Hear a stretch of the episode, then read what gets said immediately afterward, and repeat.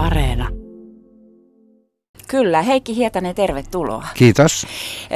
Olet tällä viikolla käynyt Helsingissä ja Tampereella joka aamu. Olet tulevien jääkiekon MM-kisojen pääsihteeri, eli sulla on kaikki langat käsissä. Sitten sulla on toinen tärkeä pesti juuri nyt varmistunut. Ihan vähän aikaa sitten pääsit Suomen edustajaksi kansainväliseen jääkiekkoliittoon. Minkä takia tällä viikolla olet Tampereella ja Helsingissä laukannut Hämeenlinnasta? Niitä en ole edes laukannut, vaan on ollut siellä Aa. aamusta ja yöt kaikki läpeensä. Eli meillä on ollut kansainvälisen jääkiekkoliiton väkeä ja sitten tämän kaupallisen kaupalliset oikeudet omaavan ää, Infrantin väkeä. Aloitettiin sunnuntai-iltana Helsingissä, käytiin siellä areenakierrokset ja, ja sitten kokoustettiin Tampereella illalla ja seuraavana päivänä aloitettiin taas Tampereella uudessa hallissa kierreltiin siellä rakennustyömaalla ja, ja sitten, sitten keskiviikko torstaina meillä oli kaikki meidän kansainväliset ja kotimaiset partnerit kasassa ensimmäistä kertaa näin korona-aikana, niin tota, sitten heidän kanssaan pari päivää vielä, vielä sparrailtiin tulevia kisoja. No, miltä siellä Uroslive-areenalla nyt näyttää? No kyllä se aika valmiilta alkaa näyttää. Onhan siellä, siellä oli hyvin rajoitettu, ketkä sinne pääsee sisälle. Että siellä oli, oliko se nyt sitten tiistainakin 740 henkeä työssä, töissä siellä hallin Oho. sisällä, että siellä on aika vilske. Tartutaan nyt heti tähän yhteen tämän aamun uutisista. Iltalehti on sinuakin haastatellut. Mm, ensinnäkin, kävikö tässä nyt niin, että onni meni ohi? Mulla ei ole lippuja tuleviinkaan MM-kisoihin. Saako sinne enää lippuja? No MM-kisoihin saa lippuja. Meillä on Helsingissä toinen upea areena, eli Helsingissähän on lippuja myynnissä ihan, ihan tällä ilman arvontaa. Mutta sitten meillä oli tämä arvontasysteemi, koska me haluttiin olla mahdollisimman tasapuolisia – sillä lailla, että se, kellä on maanantai-aamuna kello yhdeksän nopein sormi, niin ei voittanut tällä kertaa lip- tai päässyt ostamaan lippuja, vaan, vaan niin oli aikaa rekisteröityä parin kuukauden ajan ja sitten näiden rekisteröityneiden henkilöiden kesken suoritettiin sitten arvonta. Ja ne, jotka olivat onnekkaita, saivat osto-oikeuden näihin lippuihin ja heillä on nyt vielä ensi viikkoon asti aikaa niitä lunastella. Ja sitten jos niistä jää ylitse, niin sitten ne menee niille muille rekisteröityneille henkilöille niin kuin myyntiin.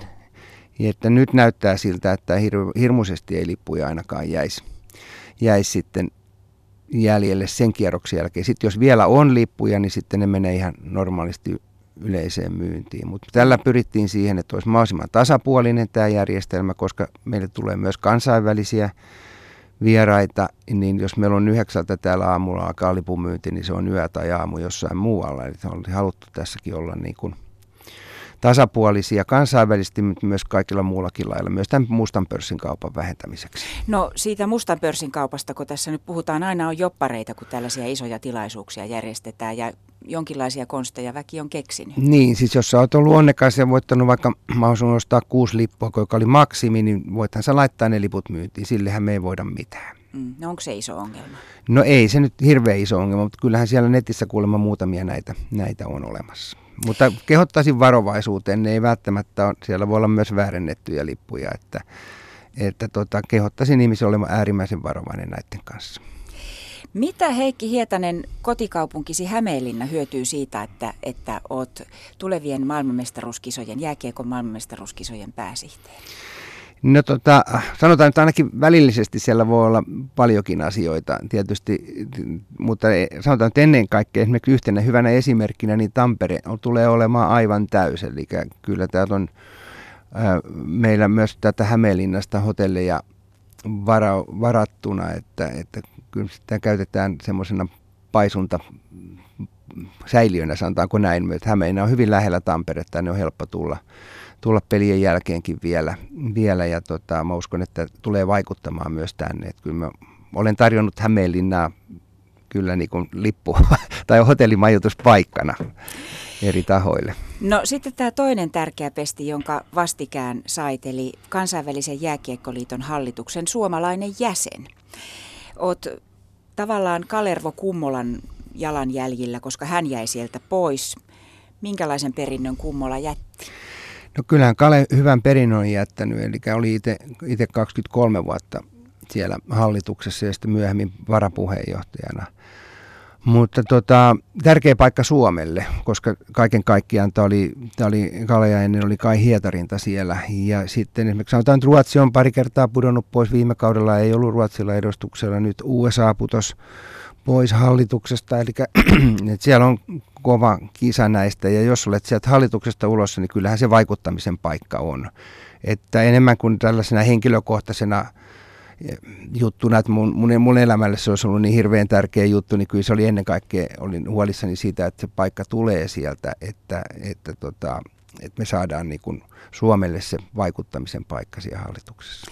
Kun kansainvälistä jääkiekkomaailmaa seuraa sivusta, niin vaikuttaa siltä, että siinä on tämä kansainvälinen jääkiekkoliitto ja sitten usein varsinkin arvokisojen lähellä käydään jonkinlaista kisanhännänvetoa NHLn kanssa siinä on semmoinen jonkinmoinen kaksinapaisuus tai jopa kolminapaisuus siinä hommassa.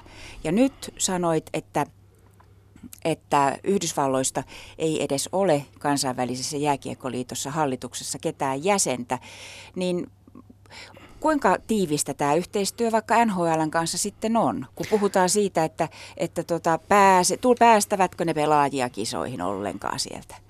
Niin, siis kyllähän kansainvälinen jääkiekkoliitolla NHL on itse asiassa aika hyvät suhteet.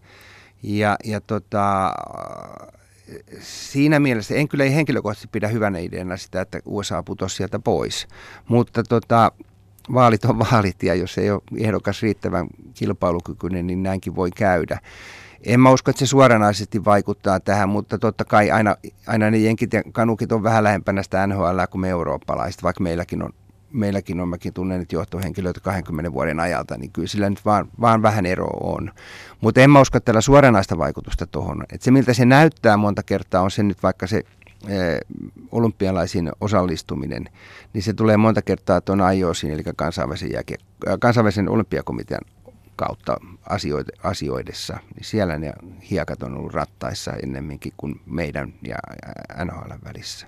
Ja sitten taas nämä pelaajien tulemiset, niin ne on monta kertaa seurakohtaisia, eli siellä on toisaalta pelaajilla voi olla loukkaantumisia, joista ei niin hirveästi huudella, ja sitten toisekseen on sitten se, että pelaajilla monta kertaa on sopimukset katkolle, ja niistä on isoista rahoista kyse, niin ei voi ottaa sellaista riskiä, että tulet, tulet kisoihin ja loukkaannut, ja, ja sitten sulla jää sopimukset tekemättä. No entä sitten jääkiekko ja politiikka? Kansainvälinen jääkiekkoliitto on ollut monta kertaa vaikeassa tilanteessa, kun on valittu esimerkiksi kisapaikkoja, arvokisapaikkoja. Millä tavalla itse tätä katsot? Onko kansainvälinen jääkiekkoliitto poliittisesti tärkeä toimija? No tota, oikeastaan meillä ei tätä ongelmaa ollut kuin nyt tämän valko kanssa.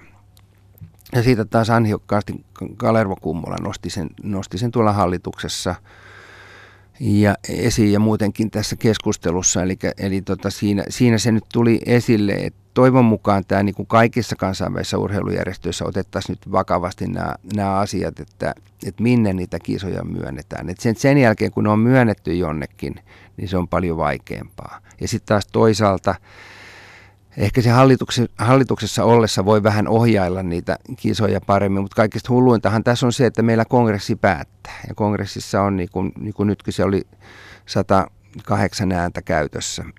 Ja ne on sitten ympäri maapalloa ne äänet. Et lopullisesti ne on aina niin sanotusti demokraattinen päätös, mutta kyllä mun mielestä meidän täytyy hallituksessa pystyä jatkossa ohjaamaan sitä sillä lailla, että mietitään myös näitä näitä, mutta toisaalta meidän pitää ajatella niitä urheilijoita, jotka tässä lajissa pelaa. Sehän he, hehän tässä keskiössä on. Ja jos me sitten taas urheilijoilta estetään pelaaminen sen takia, että meidän näkökulmasta valtiollisissa elimissä on ongelmia, niin se on, se on vaikea kysymys, mutta kyllä meidän pitäisi päästä aina urheilijat urheilemaan ja sitten käydä nämä jossain muualla nämä keskustelut sitten.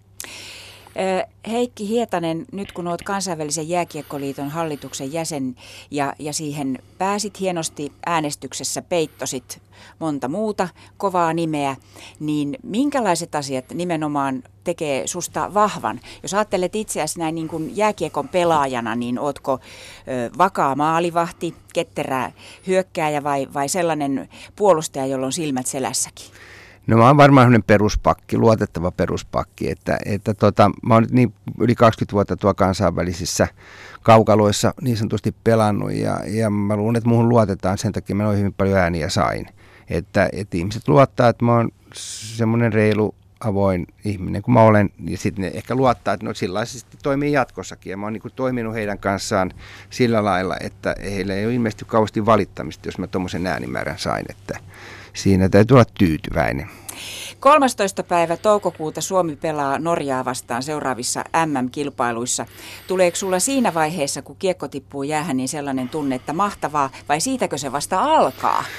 No siis ensimmäiset, ensimmäinen viikonloppu on, on semmoista jännää hektistä. Sitten se alkaa niinku rullaamaan omalla painollaan. No ei nyt ihan omalla painollaan, mutta siis sanotaan, että silloin ne sudenkuopat on ainakin jo käyty läpi tai koettu tai niin poispäin, ja ne on korjattu, jos jotain on, mutta suomalaiset on aika hyviä tässä järjestelyhommassa. En mä, ei mua se mua pelota, mutta varmasti jännittää. Mm. Näin Heikki Hietanen, joka on tulevien jääkiekon MM-kisojen pääsihteeri ja kansainvälisen jääkiekkoliiton hallituksen jäsen Hämeenlinnasta. Puhelin muuten kilkkaa koko ajan. Siellä tulee viestejä ihan solisemalla.